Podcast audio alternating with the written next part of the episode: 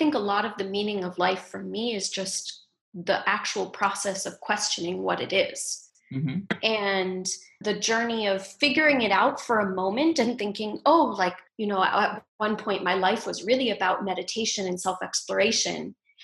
And then having some real life experience come along and, and show you that there's this other part that you've missed, you know. So now a lot of my life is more about, you know, I, I'm really aspiring to be a decent teacher and mm-hmm. I hope to build classrooms that are caring spaces. And so my life has, you know, gone from one to the next. And I think for me, the meaning of life is just being open to that constant flow of change and to addressing the new things as they come up and like learning from them, not being closed to one particular uh, way.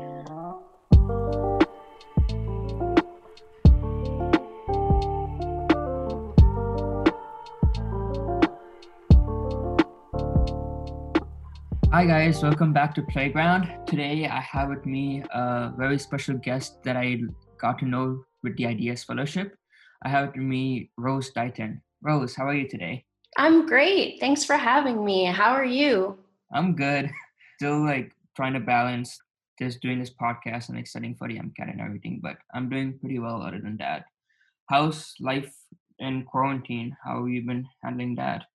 I've been enjoying certain parts of it. I think that it's been nice to have um, more focused, quiet time, but like everyone else, the uncertainty of the world and different things going on also weigh heavily. So it's been an it's been an interesting time balancing both parts. Yeah, it is interesting to balance these things. It's like something that I found it is something I learned is time management and self discipline is much more important because we don't have a schedule for us. We have to create a schedule for us. Absolutely. Yeah. Absolutely. I agree. The question I want to start off this interview is where, where is home for you and where did you grow up? So I grew up in a small town in Ontario, in Canada. And when I say small, I mean like really small, like one stoplight small. Wow. And yeah, we have, I think our population's like 2,000 people, but like a lot of farmland. And, you know, I was quote unquote in the village. So, you know, I was in town, but there's lots of people I grew up with who lived, you know, on large plots of land where their, their farms were. Just a very beautiful, like nature filled experience, but small and quaint. What did your parents do while growing up? My mom is a middle school English teacher. Okay. So for me, the education uh, focus didn't fall far from the tree. and my dad is a software designer, so much more math and tech oriented. Where did you go for university and like how did your journey bring you to Emory? And I wondered. Yeah, so life in a small town as a child, like I never could have expected that I would end up in Atlanta, Georgia in a you know large metropolis in the southern you know US I think growing up in a small town I had like limited experiences with city life and so that was kind of attractive to me. So mm. I went to college at Carleton University in Ottawa which is still a relatively small city but it was sort of a baby step you know into into that kind of cosmopolitan life. And then I moved to Toronto for my masters Okay. So that was a much bigger jump. Yeah. Yeah. yeah. How about you? Did you grow up in a city? So I grew up in Naperville. So Naperville is a suburb of Chicago. Gotcha. So I grew up the first seven years in Naperville, Illinois. And I spent one year in California, and then the rest of my life I've been in Texas, Dallas, Texas. So I've been pretty much born with like the suburbs and the city. So I haven't like experienced the small town life yet yeah. It's an interesting you know way of life. There are certain things that i absolutely adore about it and i miss but i don't know after living in a city if i could go back to small town life permanently. What would you say do you see like the big differences between like your hometown and atlanta? There are lots of things that are just different about small towns and big cities in general but i think you know in big cities when you're not in a pandemic mm-hmm. you can you can go out and do a lot of different things you can go to movies you can go to museums you can eat at restaurants and in a small town life is much more quiet we you know we had maybe two restaurants we didn't have a movie theater or a mall or anything like that. We had a grocery store and a pharmacy, and just sort of basic needs were being covered. So we had to create our entertainment. We had to do a lot more walking and driving to scenic sort of you know spots for a picnic. You know i can't count the number of hours i just stared at the river as a child. You know that was that was sort of the the contours of what we could do. So i think there's lots more entertainment and that kind of stuff here in atlanta i want to explore the creating your own entertainment aspect of it so like what were you curious about as a child and like how did you entertain yourself as a child living in that small town yeah, so I was curious about everything as a child, but I think my passion as a as a younger person was figure skating. So in a small town in Canada, you're going to have an ice rink, right? Yeah. You know, it's it's impossible that that's not like the cultural hub of the whole town. So I spent most of my days after school there practicing and then even in the summer, I, we drove to the city for me to continue skating where they had ice. So, you know, practicing and performing and being involved in that was huge. But I think that changed in high school. In high school, I became much more into reading and into ideas, and I started questioning my place in the world more. You know, I have this one memory of being on a school bus driving home. I think it must have been grade nine, and thinking of all the other kids who are on school buses going home around the world and going about their lives and i felt really small for that one you know blink second and i it really started this like question of what is the purpose of life where are we going we all act like we're the center of the universe but are we what is this whole thing about so i think high school i became a little bit more existential um, and i had a lot of time to think about those things uh, you brought up two interesting aspects I want to explore your childhood in. But first, I want to explore figure skating. Could you describe how you got involved in figure skating? Because I'm not familiar with Canadian culture. Like this is something that every child did. Like how did you get involved and like started practicing and then performing? And like what was going in your head? Like how did you feel? Totally. So I started skating in 1992. I was four years old. Wow. And I had just watched Kristi Yamaguchi, the American Olympic champion, you know, win gold, probably with my mom. And I mean, I was still like a baby, right? Four years mm-hmm. old, but my mom enrolled me in lessons. And totally, I think a lot of Canadians put their children in CanSkate like a, which is like a skating program or they do it through school. Like we would go to the rink at gym time sometimes for skating. And my first experience like i thought i was going to step on the ice and do like triple jumps just like the people i saw on tv but you know i spent most of the time falling and getting up again for the first few years. But then it became this huge part of my life and you know i hadn't skated for many years and a while back i got back on the ice and i remembered the beauty of it is that you feel like you're flying. You feel like you're like weightless and free and you know that movement is just like it's almost like a sacred thing to me. The experience is just it's fun and you could express yourself. I mean as a young kid you're you're really expressing yourself and you're learning how to be sort of you know totally in the moment in a way that i didn't experience in you know other parts of life or school or sports or things like that were you able to apply what you learned from figure skating to other aspects of your life right now like do you see like that free motion that you express, like feeling free, feeling weightless, like in other creative aspects right now and like other activities you do now? Absolutely. So I think there's two things with figure skating that mirror a lot in my life. Mm-hmm. So figure skating is something that you you learn a lot of discipline and self-motivation in. So all of that that freedom and that feeling of flying is there and it's like the thing that motivates you to keep going but day to day you're taking instructions you're learning how to do you know the same movement again and again just slightly differently to make it better mm-hmm. um, and i think as an academic as someone who's you know dedicated my life now to being a student and a scholar and a researcher and a writer that that little bit of improvement daily you know chipping away at making something a little bit more perfect is something I learned how to do in figure skating and how to stay constant with it and to not give up.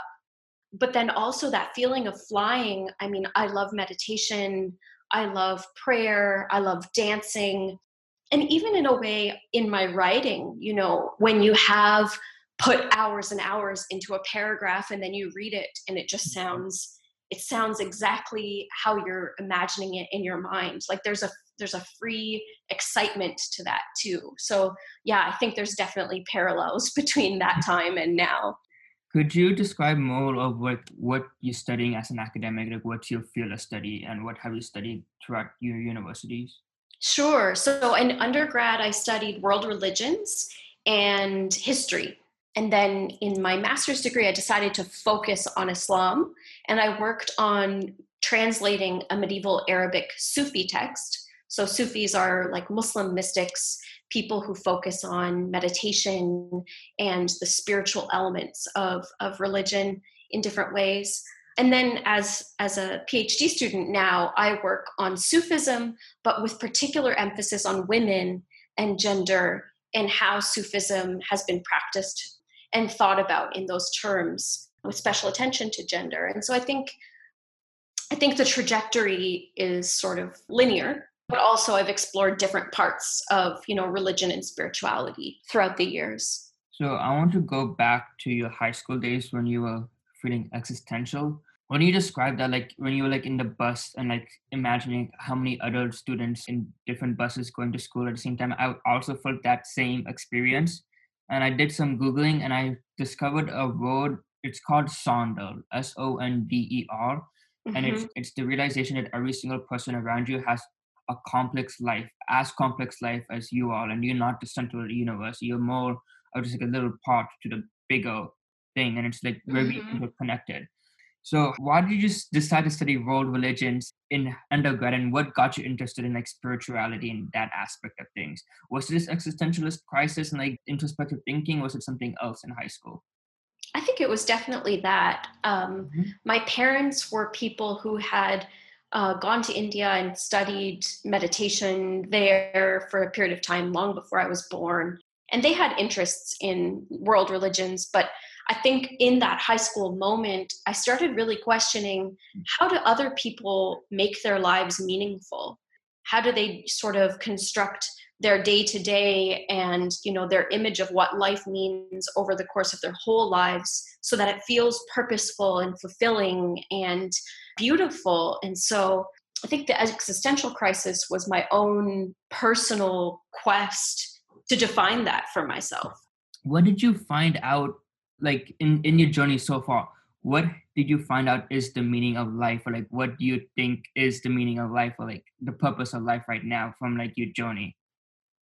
That's so interesting. I think a lot of the meaning of life for me is just the actual process of questioning what it is. Mm-hmm. and the journey of figuring it out for a moment and thinking oh like you know at one point my life was really about meditation and self exploration and then having some real life experience come along and, and show you that there's this other part that you've missed you know? So now a lot of my life is more about you know I, i'm really aspiring to be a decent teacher mm-hmm. and i hope to build classrooms that are caring spaces. And so my life has you know gone from one to the next. And i think for me the meaning of life is just being open to that constant flow of change into addressing the new things as they come up and like learning from them, not being closed to one particular uh, way. So, how about you? Have you found that for yourself? I could relate to uh, basically everything you just said, but I I think I'm still too young to like like you said like put a definition on meaning of life or purpose of life. I don't think I'll ever find that definition or answer even like when I'm like on my dying bed. I, I don't think I'll ever find it like true like that's the purpose of life. You don't know what the purpose is until you don't have it anymore or like it's very very meta here. Yeah no totally. I mean i think there's some comfort in thinking that we know the purpose for sure but for me in my life experience anyways anytime i felt that kind of certainty it's been challenged by something. And so i've yeah. had to just learn to be open to the possibility of not knowing mm-hmm. and doing my best anyway. It's, I think it's all about learning and adapting to new experiences and like finding these new experiences to better yourself. The next question I have is more of like a hypothetical question. So if you could go back and meet younger Rose, what advice would younger Rose give you right now? You know, younger Rose was a lot more audacious and spunky than current Rose. I feel like sometimes academic life, you're constantly trying to say things properly and trying to have that discipline. And younger Rose was a little more freer, a little more sort of carefree in how she approached life. And I think younger Rose would say, don't take this so seriously. Have fun, you know, let every day be more ex- explorational and, you know, a journey and don't have you know your goals and your sort of priorities constantly dictating things for you as clearly. Now i think they both speak to each other right? Maybe younger rose needed more of that discipline too. How are you having fun right now? So like i know like younger rose would say to have more fun. So how are you like balancing it out right now with academics and having fun and like doing stuff for yourself? I took up painting a couple years ago, and I'm not a very good painter at mm-hmm. all. But sometimes when i've worked really hard i just get colors and i i just allow myself the freedom to be creative and to have no goal in mind no like plan of what i'm going to paint and what what i'm expecting to create. And some something in that freedom is really fun for me and other artistic things like that whether it's you know painting or poetry or coloring or something like that. And i like to read more freely too you know instead of reading academic books one of the most fun things for me is to read young adult novels and you know especially stories about young muslim women and strong women in general um, because i think there's something so freeing just like you said you know what would your younger self say to you now? There's something about those stories that is really empowering coming from younger voices. So yeah those are ways that i have fun now and thankfully i can do them in quarantine I wanted to explore more of the spirituality, your interest in spirituality, how that came in, like how was how was like this is a question I had myself, like what is the difference between like religion and spirituality? Like I know like religion is more like traditions and like this like Christianity, Islam, etc. But like mm-hmm. spirituality is more like what whatever works for you. I'm assuming like how do you like connect with is it the universe? Like what's what's the differences and how do you like see those differences? Sure. So as an academic, you know, a lot of these categories themselves are the products of like coloniality because mostly Christian scholars started this field of religion and used these words to divide up sort of more outer traditional actions from as religion from spirituality and the more inner parts of it. So sometimes I challenge myself to sort of let go of the categories and just sort of be as I am in the in that particular moment. But I can't deny at the same time that you know I did become a Muslim at one point in my life, and I have practiced Sufi meditation for you know about ten years and that these things were inspired by all of my life experiences before that, even though they took this really particular form in a religious and spiritual tradition. And what inspires me to keep doing them I think that they offer that quiet space to go inside and to mm-hmm. really feel and listen to your conscience into your your gut and to the somatic experience of being a human in a body and to connect that everyday sort of just being with the things I do in my life. So, you know, meditation for me and prayer for me they're they're sort of little gifts to quiet and really check in with myself and whether or not that that maps me somewhere on the like religious spiritual sort of dichotomy I, I mean i don't know where i fit there but i definitely feel like some part of me genuinely believes that there's something bigger mm-hmm. in this universe something that we're all connected to and quieting my mind and quieting my worries allows me to feel that connection on some level. And that's sustaining for me. Yeah. Do you feel like when you meditate and you feel calm and peace, is there any parallels to that when you were like you when you were young and you were in that small town, like you went to the river and like you said you were like watching the river flow. Do you feel like any parallels and like do you think that's part of the reason why you were so and like you like meditating because of that calm and peaceness because it reminds you of that small town, or am I just like just saying something here? No, totally. I mean, nature for me is where so many of the symbols that I meditate on come up. You know, the the moon and the sun rising, you know, in the morning and setting in the evening, water flowing, fire. These are these are symbols that I I think about as I meditate and I don't think at, at the time as a preteen or a teenager that I realized I was meditating.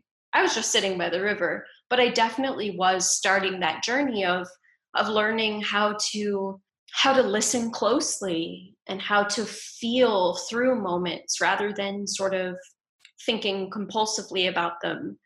So yeah i think i think you're right. I think that that did sort of prefigure a spiritual life and it even prefigured the way that i that i think about it. Like for me i could sit in meditation for an hour but sometimes going for a walk and seeing birds and seeing beautiful trees and thinking about these other these whole other realms you know like this these birds have their own world. And it's sort of like that school bus yet again where i'm thinking like there there's so many layers to this world that we just don't consider day to day. So yeah i think i think it's all connected for sure and then i want to ask how, how do you connect feminism with all of this? How do you connect like being a muslim woman and like having that and studying that for your for your phd thesis? How do you how do you connect all that together with religion and spirituality?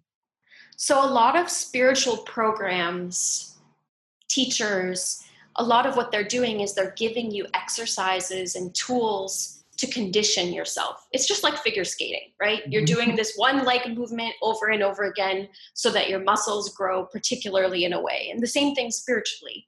But as a historian of religions and a historian of ideas, we also know that a lot of these programs were built by men and they were built to condition men and even elite men, right?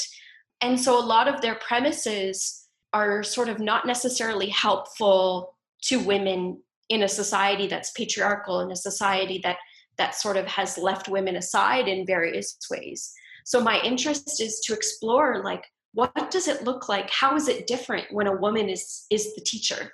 And when you know the, the exercises the ways of thinking about life come through her experience of being a daughter and a sister maybe a wife maybe a mother you know or being a woman in this society or how how does this look different and how does it feel different in the body in the spirit when meditation practices and prayers recognize that human beings carry the marks of oppression of all kinds you know wherever they go and that healing that you know internally and communally is is uh, a, an option. You know a lot of a lot of more patriarchal iterations of religion don't necessarily address those things. So you know i've met inspiring women throughout my life that are doing this in all kinds of ways. And so my research yeah is, and and my life in many ways are just sort of choosing to turn to them as teachers and mentors.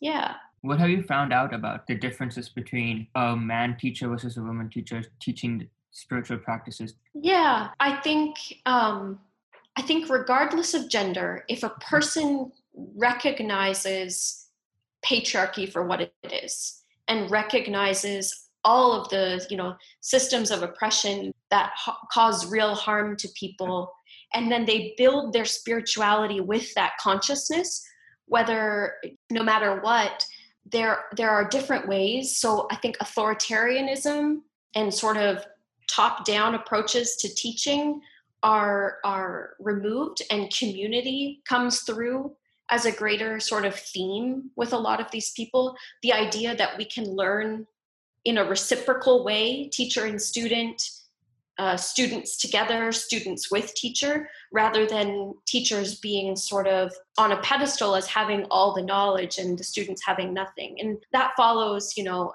Paulo Freire, a Brazilian uh, scholar of education, you know, he talks about the banking model of education where it's assumed that teachers are sort of these these gods that know everything and students come to it with this emptiness that needs to be filled up with knowledge. And he says now that doesn't work. That just recreates oppressive dynamics. So if we can build our classrooms or our religious spaces so that everyone sees the other as the person they're learning from, whether that's another student or a teacher, yeah, that's really that's really where my interest lies. So I know you want to be a teacher, and I know I know I know you're gonna implement these ideas into your classroom. Yeah, what kind of teacher do you want to be? Like, who do you want to teach? What do you want to teach? Like, what's your like ideal course? What's your ideal classroom? What's your ideal like student? My ideal classroom is a place where all of my students and whoever comes to be a part of the classroom feels free to be themselves fully. And I don't necessarily know how to do that in every situation yet. You know, I'm a, a new aspiring teacher, so I'm sure that I'll I'll learn a lot from that, from different experiences. But I think I want to talk about religion. I'm going to be someone who teaches, you know, Islamic studies and religious studies, intro to the Quran, to Islam and gender. And I think in our world today, it's really important that people feel free to ask questions and to share their personal life experience in a classroom. I mean, it's really important that we rigorously read texts, but it's also equally important that we make it meaningful to the lives that we're leading. So I, I think that's that's part of how I hope to structure my classes in such a way that we reflect on them. We reflect on what we're doing personally as well as intellectually and scholarly. I'm assuming you want you want to teach like undergrads and like grad students, like college level yeah that's that's my hope i i've worked with you in ideas mm-hmm. and and i've had a chance to co-teach and teach in the university and the classroom is where i thrive. It's where i feel most at home. I love learning from the ideas fellows. I love learning from my students. And i think undergraduates especially and graduate students are just so alive with that thirst for knowledge and for that thirst to like learn about completely new uh, and different realities and things. And so, even if I'm teaching a course on religion, chances are the people in my classroom have all kinds of different life experience mm-hmm. and backgrounds. And maybe they're in a course on sociology or on chemistry, God knows what, that they bring with them. And so, I just love that experience of of exchange and co-learning for sure we're coming towards the end of the interview, and I wanted to ask just a couple of more questions. Uh, what is your favorite childhood movie or book? Because I know you, your town didn't have don't doesn't have a movie theater. So, what is your favorite childhood book and why? I'm actually gonna say a movie. Okay. So my favorite childhood movie is called The Cutting Edge. Mm-hmm. And it's a, a, movie that came out, I think, in the early 90s or the late 80s. And it's about a figure skater whose career is like going down the drain and she needs a new figure skating partner and then this hockey player who you know was injured and had to retire like joins her and she has her own skating rink in her backyard and they practice and it's going poorly but then they make it to the olympics and i absolutely have no good reason for why this is my favorite movie. It's not like a cinematic masterpiece. It's not you know um, amazing amazing storytelling but i can't even count the number of times that i watched it growing up and it just made me feel like alive and i was into it. So yeah that that's my that's my pick. And then one a last question i have is what is your favorite or like the most innovative or like the some spiritual or religious practice from any religion from any spiritual tradition what is your favorite like practice that some other religious people or spiritual people practice that you like loved to do and like why? So something that I do or something that someone else does? Uh, it could be something that you do or something that someone else does that you adopted. In Sufism, there's a practice called muhasaba and muraqaba, and it's sort of translated as self accountability, but it's really a process of self reflection. Um, you know, back in the the medieval ages, it's it's uh, often written about as sort of taking oneself to task for moments that they were selfish in their life or something like that you know and sort of reviewing your day at every night and saying you know was i as good as i could have been in each of these ways? But today uh, you know a lot of my research and the people that i'm learning from are showing how there's ways that compassion can be brought into this practice And so one of the women who I study talks about like bringing into your mind and your physical awareness the deep compassion within the universe, you know, within God, and then thinking about yourself and your actions in a very sort of quiet way in light of that compassion. And so it, opens the door for us to to to be critiquing ourselves or to be seeking to elevate ourselves and to refine how we are in the world but not in a in a way that hurts us or not in a way that's that's punitive you know with our souls. So it's a very gentle way of trying to be better every day you know and trying to show up as our full self a little bit better a little bit more loving a little bit more you know responsible to our neighbor or you know to our community or to our family and for me it is a quiet experience. It's an inward experience but i love when inward meditation can be transformed into more kind action into more generous action. So that's you know muraqaba and muhasaba for me are are just beautiful practices. That, that that was that was a beautiful answer and i think that's like a beautiful way to end this interview. I just wanted to comment that when you do the meditative practice it helps you like become a better person every single day like better your actions every single day. It like i saw stock like very clear connection back to figure skating right like you make you better moves every single day and like work on it every single day. Discipline has such a big impact on like both meditative practices and like really anything we do as an academic too and i think i think that's like a good stopping spot here and like to conclude this interview i'd like to say to our listeners if you enjoyed this interview please follow us on spotify and rate and subscribe to us on apple podcasts. And yeah we'll see you guys next time. Thank you